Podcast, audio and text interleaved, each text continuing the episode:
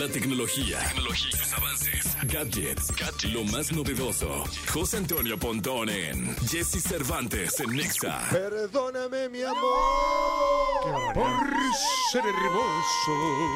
Qué gritos, gracias, gracias siempre por esos gritos. Chiquito precioso, qué bonito. Siempre Una voz de una niña. Claro. Que te diga chiquito precioso, así como abuelito. De una, sí, una niña mayor de edad.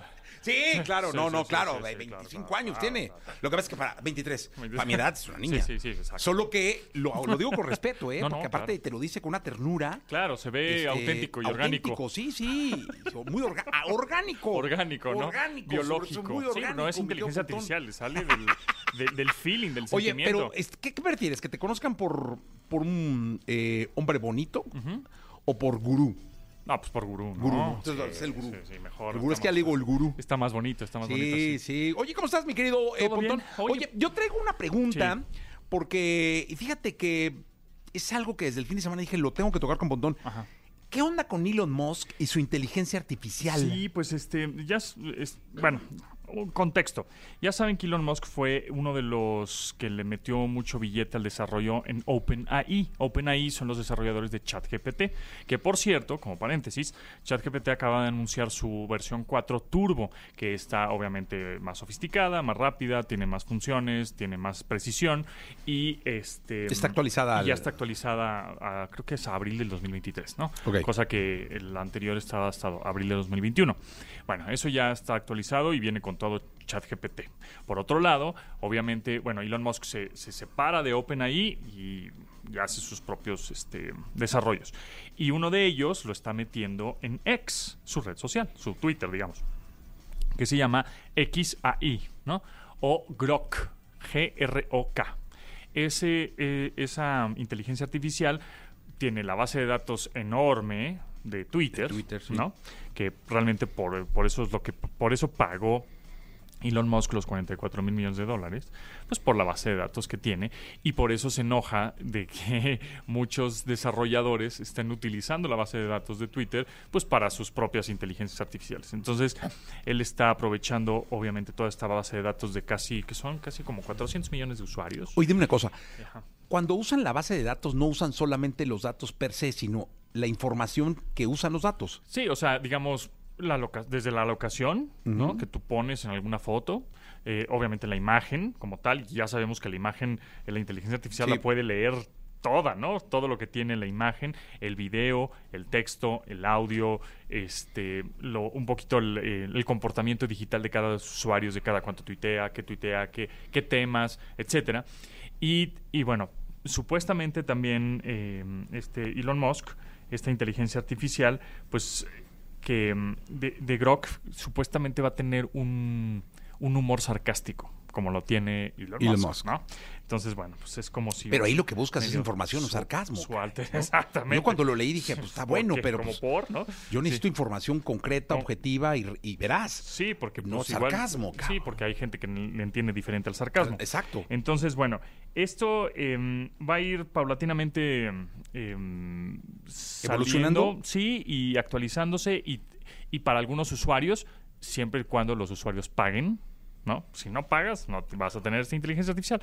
Y por otro lado también... Pagas además, o sea, ya pagaste premio, más de cuenta. No, con ese. Ah, con ese ya. Con ese premio, Con ese sí, ya. con el- Oye, dime una cosa.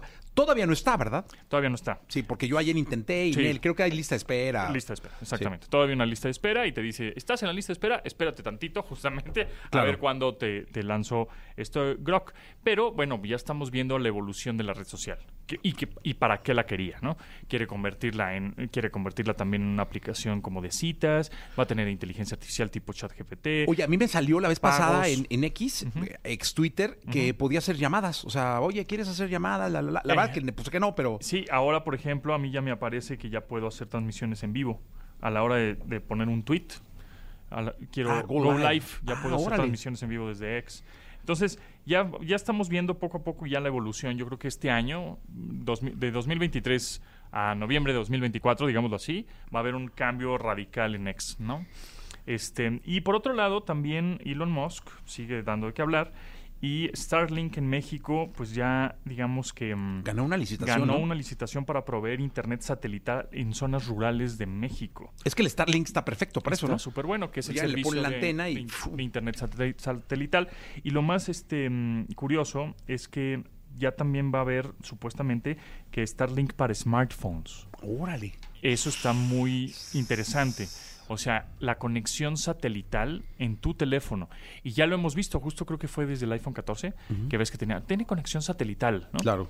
este, mm, en la presentación de este teléfono y todos decían, bueno, ¿cómo para qué? ¿No? Ah, bueno, pues si te pierdes y no tienes señal y bueno, pues te manda una señal de emergencia, para eso está bien la, el- el- la señal satelital. Sin embargo, ahora los teléfonos vas a tener tu red celular, 4G, 5G, etcétera, y además, en un par de años, ya los teléfonos van a venir con la capacidad de que te conectes a internet o datos de manera satelital.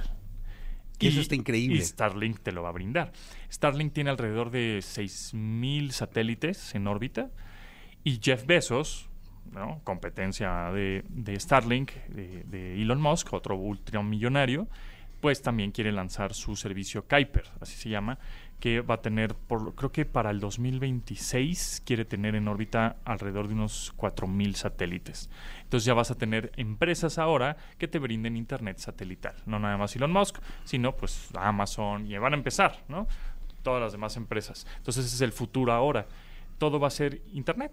O sea, las señales eh, 5G, 4G seguirán, coexistirán. Las FMs, las AMs, ahí estarán.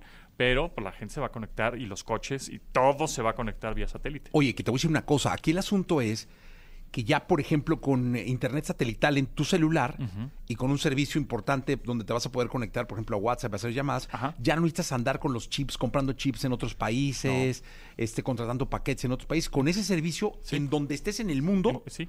puedes conectarte a satélite, Sí, entiendo, ¿no? Sí, sí, correcto. Sí, tú, ya tú no- estás pagando un servicio Un mensual servicio mensual mundial. mundial. Sí, Punto. donde estés. Donde estés. Pras. Donde haya cobertura satelital, que prácticamente ya hay en todo el mundo. En algunas zonas no, creo que China no, y algunos países no, eh, por cuestiones de regulación. Pero en la mayoría sí hay. Entonces, eh, y más adelante también, pues en el avión, en donde quieras. En, Sí. en el barco, ¿no? Estás en un crucero. Y ahí estás tienes conex- conexión satelital. tranquilo. Exactamente. Muy bien. ¿Cómo Sí, avanzan las, las sí, comunicaciones con la y tecnología, no? Y rapidito, ¿eh? Rapidito. La verdad es que sí. Miquel. Pontón, ¿algo Gracias. No, pues este, nos escuchamos mañana. Nos escuchamos mañana. Órale, pues. Aquí llega Z Tangana. Esto se llama Tú me dejaste de querer. Qué rolón y qué artista, señoras y señores.